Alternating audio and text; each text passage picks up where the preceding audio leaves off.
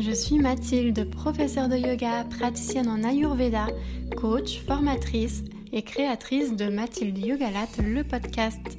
Je te retrouve ici toutes les deux semaines pour te donner des outils pour adopter une vie plus sereine afin de te sentir plus aligné et épanoui au quotidien.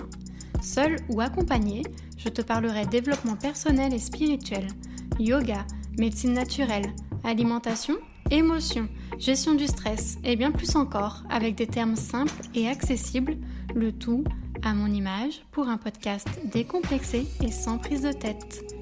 Et avant de débuter notre sujet du jour, je voulais juste te dire que tu peux cliquer sur le lien qui est dans la description de ce podcast pour réserver avec moi ton appel gratuit de 30 minutes pour me parler de tes problématiques, des coachings, de l'Ayurveda, de comment je peux t'aider ou si tu veux des renseignements sur mes formations certifiantes au massage.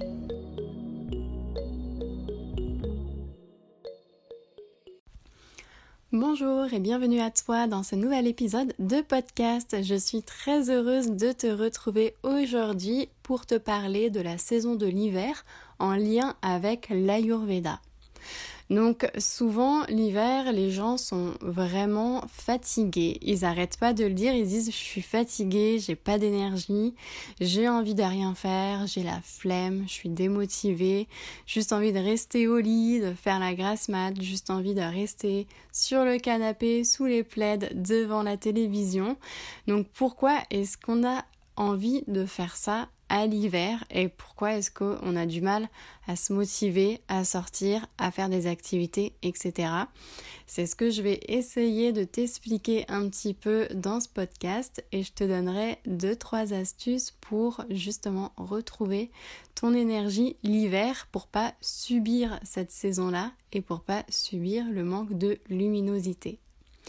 Alors déjà pour commencer, l'hiver c'est la saison de Kapha. Donc Kapha c'est un dosha que j'explique dans mon épisode où je t'explique ce que c'est que les doshas dans la découverte de l'Ayurveda. Donc tu peux euh, te référer à cet épisode-là si tu veux en savoir un petit peu plus. Mais en fait, Kapha, grosso modo, pour résumer vraiment très très très brièvement, c'est le kapha, euh, le pardon, dosha qui est composé de terre et d'eau. Et du coup, euh, les personnes qui sont plutôt de nature kapha ou qui ont un déséquilibre de kapha, elles ont tendance à vouloir être cocooning parce que c'est des personnes qui sont très ancrées, qui ont un mode de vie plutôt lent, qui aiment bien être dans leurs petites habitudes, qui aiment bien voilà avoir leur routine, etc. Et le problème, en fait, entre guillemets, le problème hein, euh, pendant l'hiver, c'est qu'on a tendance à aller dans des excès de CAFA. Parce que le fait que les journées soient plus courtes, donc qu'il fasse nuit tôt et que le jour se lève plus tard le matin, ça fait qu'on a envie d'être en mode cocooning, on a envie de se retrouver euh, tranquille, au chaud, chez soi, on a envie... Euh, voilà, de peut-être regarder euh, plus de films, de faire moins de sport, de manger un peu plus euh, réconfortant, donc un peu plus euh, de la nourriture avec du sucre, des chocolats par exemple, surtout qu'il y a la période de Noël, manger un peu plus du fromage, des choses comme ça. Donc ça c'est très bien hein, de prendre le temps de ralentir, de se retrouver. De toute façon l'hiver est une saison qui invite au ralentissement, qui invite à l'introspection. Hein. Il y a plein de, d'animaux qui hibernent pendant cette période-là. Donc c'est bien de profiter de cette énergie-là de Kapha qui est plus en mode cocooning, qui est plus euh, euh, voilà, dans le fait de ralentir les choses. Mais le problème, en fait, c'est qu'on a des fois tendance à aller dans les excès de euh, ce dosha-là. Et un kapha en excès, il a tendance à trop manger, il a trop envie de glucides, trop envie de sucre. Donc ça, ça va nous pomper notre énergie parce que euh, on va digérer moins bien. Donc du coup, on a tendance à prendre du poids parce que on a tendance à devenir un peu trop paresseux, on a du mal à se motiver euh, pour aller faire du sport, pour aller sortir, euh, marcher dehors, bah, parce que soit il fait nuit, soit il fait trop froid, soit il pleut. Et du coup, ce manque d'activité bah, entraîne un manque d'énergie parce que au moins on est actif, au moins l'énergie circule dans notre corps. Donc c'est un peu comme si euh, tout s'encrassait. Donc on a voilà encore moins envie de sortir, c'est un peu comme un engrenage. Et le fait qu'on n'a pas d'énergie, qu'on n'a pas envie de faire d'activité, que peut-être on se retrouve davantage plus seul, et eh ben ça nous entraîne un petit peu une petite déprime, euh, une petite euh, mélancolie, etc. Et du coup, on est un petit peu dans cet engrenage-là parfois quand arrive la saison de l'hiver. Donc, je vais te donner quelques petits conseils euh, qui, euh, du coup, viennent de l'Ayurveda.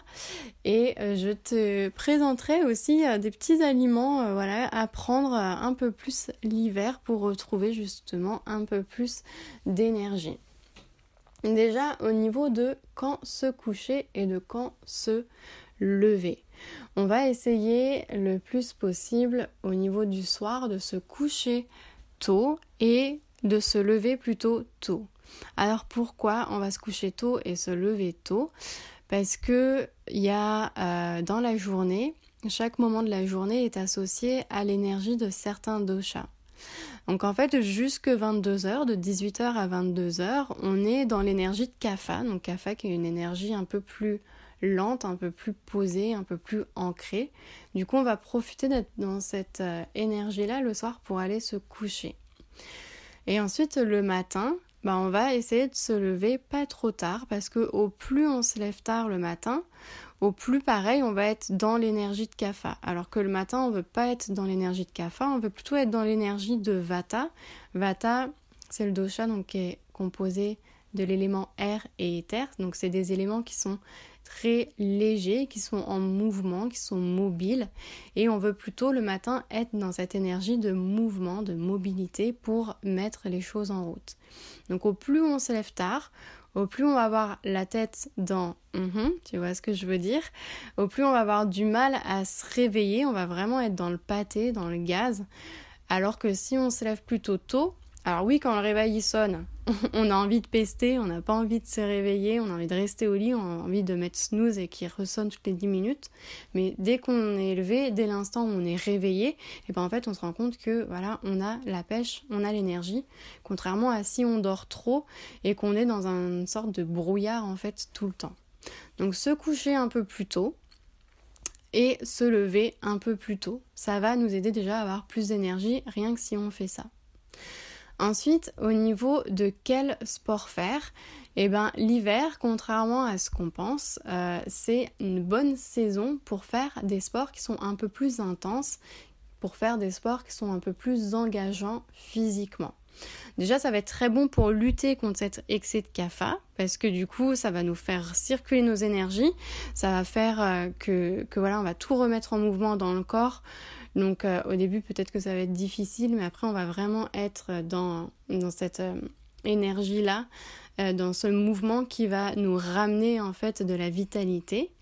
Et en fait, au plus on est, au plus il fait froid, au plus le corps il est capable de faire des bonnes performances. Je pense que tu peux le remarquer l'été quand il y a des très fortes chaleurs, quand il y a des canicules et qui fait autour de 30 degrés, et ben on est vraiment cloué au sol, la chaleur, elle nous plombe, elle nous casse euh, notre énergie et c'est pas à ces périodes-là qu'on va se dire je vais faire un footing et je vais courir 10 km. Si on fait ça, euh, on va faire un malaise, euh, on, va, vraiment être très très mal. Alors que l'hiver, vu qu'il fait froid, et ben justement le corps il, est bien chaud et il a, il a l'énergie pour justement faire ces efforts-là physiques. Donc contrairement voilà à ce qu'on pense, même si on a envie de rien faire et de faire des trucs plus tranquilles, voire euh, voilà de rien faire l'hiver, et eh ben c'est vraiment en fait une bonne période pour faire des sports un peu plus intenses. Donc euh, si on fait du yoga, ben, on peut faire euh, des vinyasa, des ashtanga qui sont des yogas un peu plus intenses. Et en plus, justement, ça va bien faire circuler l'énergie dans le corps parce que l'énergie, elle a besoin de circuler. Donc ça, c'est au niveau des sports. Au niveau des massages, si on veut faire des massages ayurvédiques ou d'autres massages, euh, voilà, si on n'a pas euh, envie de faire des massages ayurvédiques, mais juste envie de faire des massages de manière générale, et eh ben c'est pareil, en fait, on va privilégier des massages plutôt toniques avec de l'huile bien chaude. L'huile bien chaude, ça va venir réchauffer le corps, ça va venir nourrir la peau. Et le fait que les massages soient bien toniques, encore une fois, ça va venir faire circuler notre énergie dans le corps, ce qu'on appelle le prana, la, somme de toutes les énergies, l'énergie vitale qui est en nous et à l'extérieur de nous. Ça va faire circuler cette énergie-là et ça va permettre aussi de faire circuler euh, la circulation au niveau sanguine et lymphatique. Donc sanguine, ça va bien venir nous réchauffer le corps du coup. Et au niveau de la circulation lymphatique, ça va nous aider à bien éliminer les, toxines, à, éliminer tout ce qui a besoin d'être éliminé. Donc on va privilégier les massages à l'huile chaude et les massages bien toniques. Comme par exemple en Ayurveda, euh, le, fameux Abhyanga qu'on connaît beaucoup. c'est vraiment une bonne période automne et hiver pour faire un massage Abhyanga. Ensuite, au niveau de notre feu digestif. Donc le feu digestif euh, en hiver n'est plus élevé que les, pendant les autres saisons. Parce que comme le corps et la nature est bien faite, on voit bien que l'été, il y a des aliments qui sont plutôt légers à digérer, comme salade, tomates, concombres. C'est des aliments qui sont rafraîchissants, pleins d'eau, parce qu'on a besoin de s'hydrater encore plus à cause de la chaleur. Et ils vont se digérer facilement. Tandis que l'hiver, vu qu'on doit dépenser plus d'énergie pour justement affronter ce froid, eh ben on va avoir naturellement dans la nature des aliments qui sont plus consistants. On va avoir les pommes de terre, on va avoir tout ce qui est courge, tout ce qui est potimarron, euh, voilà des aliments qui sont du coup plus réconfortants, plus, euh, plus lourds. Du coup, comme le corps euh, est prêt à accueillir ces aliments plus lourds à digérer, le feu digestif va être naturellement plus, euh, comment dire, plus élevé pendant la période de l'hiver. Du coup, ça veut dire qu'on peut se permettre de manger plus chaud, plus crémeux pour justement réchauffer le corps, vu que l'hiver, comme on l'a dit, c'est la saison, une saison froide, une saison sèche.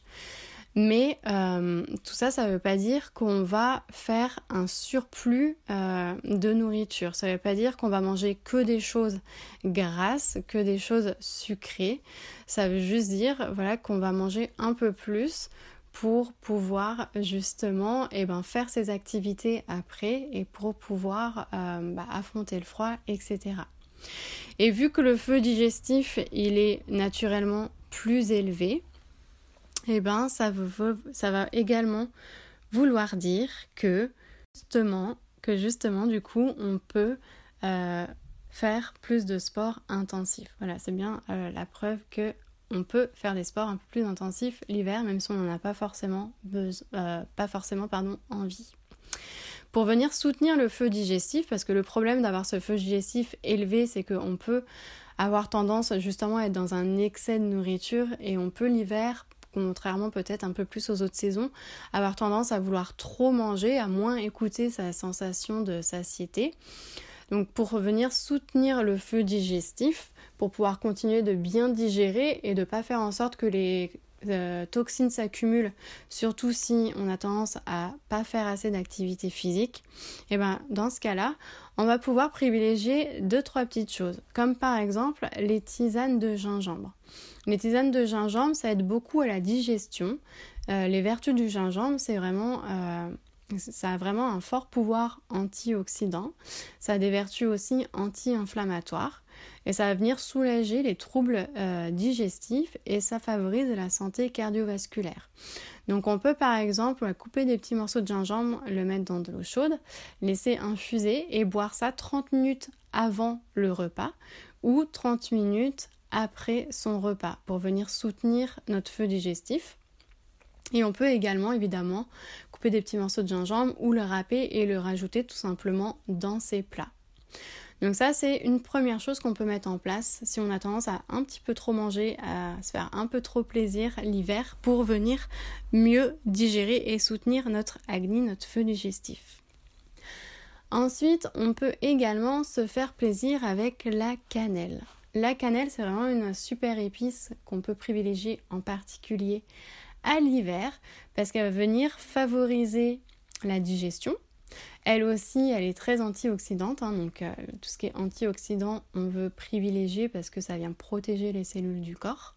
Ça va nous aider aussi à casser les envies de sucre. Euh, des fois, quand on a des petites pulsions euh, de sucre, mettre de la cannelle ou sentir même de la cannelle, si on, par exemple euh, de la cannelle en huile essentielle, ça nous aide un petit peu à casser nos pulsions de sucre. Et c'est une, épice qui est source de minéraux et de fibres. Donc ça, c'est quelque chose voilà, qu'on peut privilégier également. Et troisième euh, petit aliment qu'on peut euh, intégrer dans son quotidien, ça va être l'ail. L'ail, c'est vraiment euh, super pour éliminer les toxines. Donc, comme j'ai déjà dit, hein, au moins on bouge, au moins l'énergie dans le corps bouge, au plus elle va stagner, au plus forcément tout va ralentir dans le corps. Et si tout ralentit dans le corps, ça veut dire que euh, l'élimination des toxines va se faire de moins en moins bien. Donc, euh, si voilà, on a un peu du mal à se mettre en mouvement, ce qui est vraiment la première chose à faire si on veut aider les toxines à s'éliminer, on peut euh, rajouter dans ces plats le fait de manger de l'ail. Donc, ça, ça va nous aider donc à éliminer les toxines. C'est aussi très bon pour lutter contre l'arthrite et contre les petits problèmes digestifs. Et si on a tendance à attraper des grippes, des rhumes, et eh ben c'est une très très bonne épice qui va vraiment nous aider. Donc on peut faire soit aussi là à nouveau des infusions d'ail. Donc c'est moins fort euh, une fois qu'on le boit vu que ça a été infusé. Ou sinon on peut simplement mettre une gousse d'ail à tous les jours dans ces plats. C'est vraiment très très bon. Au niveau de la vitamine C, si on veut faire un petit plein de vitamine C, on peut prendre de l'acérola. L'acérola, c'est un fruit qui contient énormément de vitamine C, un très très fort pouvoir antioxydant là aussi, et ça vient soutenir les défenses immunitaires. Donc ça, c'est quelque chose que tu peux trouver si tu vas euh, dans les magasins bio, en principe, ils en ont. Et si tu as tendance à tomber régulièrement malade, tu peux privilégier l'huile essentielle de Ravinstara. C'est une huile essentielle qui est extrêmement antivirale, donc qui est très très bonne si on a tendance à faire des rhumes, euh, des sinusites, des otites, euh, des bronchites, des grippes, etc. Donc euh, pour tout ce qui est lié en fait à la sphère ORL. Et du coup, tu peux simplement diffuser cette huile essentielle là, genre 30 minutes par jour par exemple, où tu peux en mettre sur un mouchoir ou la sentir à même, à même le pot. Et si on est euh, fatigué physiquement, et eh ben c'est aussi une huile essentielle qu'on peut respirer. Ça va nous aider à lutter contre la fatigue physique. Voilà. Donc en conclusion, l'hiver, c'est positif parce que c'est euh, un temps où on a plus envie de journée cocooning, donc ça nous permet d'apprécier les vertus de CAFA, à savoir l'ancrage, le fait de ralentir, parce qu'on a besoin de ralentir dans, notre vie qui va trop à 100 km/h. Euh, ça nous permet voilà, de peut-être faire un petit peu un travail d'introspection, de se retrouver davantage avec soi, etc. Donc c'est vraiment très très bon. Donc on ne veut pas éliminer tout euh, le, CAFA pendant cette période-là parce que le CAFA a des, bons côtés positifs, mais il faut pas non plus être en excès et tomber dans un excès de CAFA, c'est-à-dire faire attention à ne pas trop dormir, éviter les siestes, euh, soutenir le feu digestif si on a tendance à trop manger pendant cette période-là, en profiter pour faire des exercices euh, de sport qui sont intensifs pour venir faire circuler l'énergie. Et en faisant ces choses-là, du coup, normalement, tu devrais ressentir que ton énergie revient et tu devrais te sentir un petit peu plus euh, en forme du coup. Voilà. Donc j'espère que ces quelques conseils t'aideront à retrouver un petit peu la pêche si tu as du mal à avoir de l'énergie pendant l'hiver et si tu te sens super fatigué tout le temps. Donc je te laisse mettre en application tout ça. J'espère que ça t'aidera. Et ça m'a fait encore une fois très plaisir d'enregistrer ce nouvel épisode de podcast et de le partager avec toi. Je te souhaite une très très belle journée ou une très belle soirée et je te dis à très bientôt. Bye bye si ce podcast t'a plu, n'hésite pas à t'y abonner sur la plateforme de ton choix et à me laisser un 5 étoiles pour l'encourager. On se retrouve sur mon site web ou sur mes réseaux sociaux. Tu pourras me retrouver sous le nom de Mathilde Yogalat. Tu peux aussi m'écrire si tu souhaites que j'aborde une thématique particulière. Je te dis à très bientôt.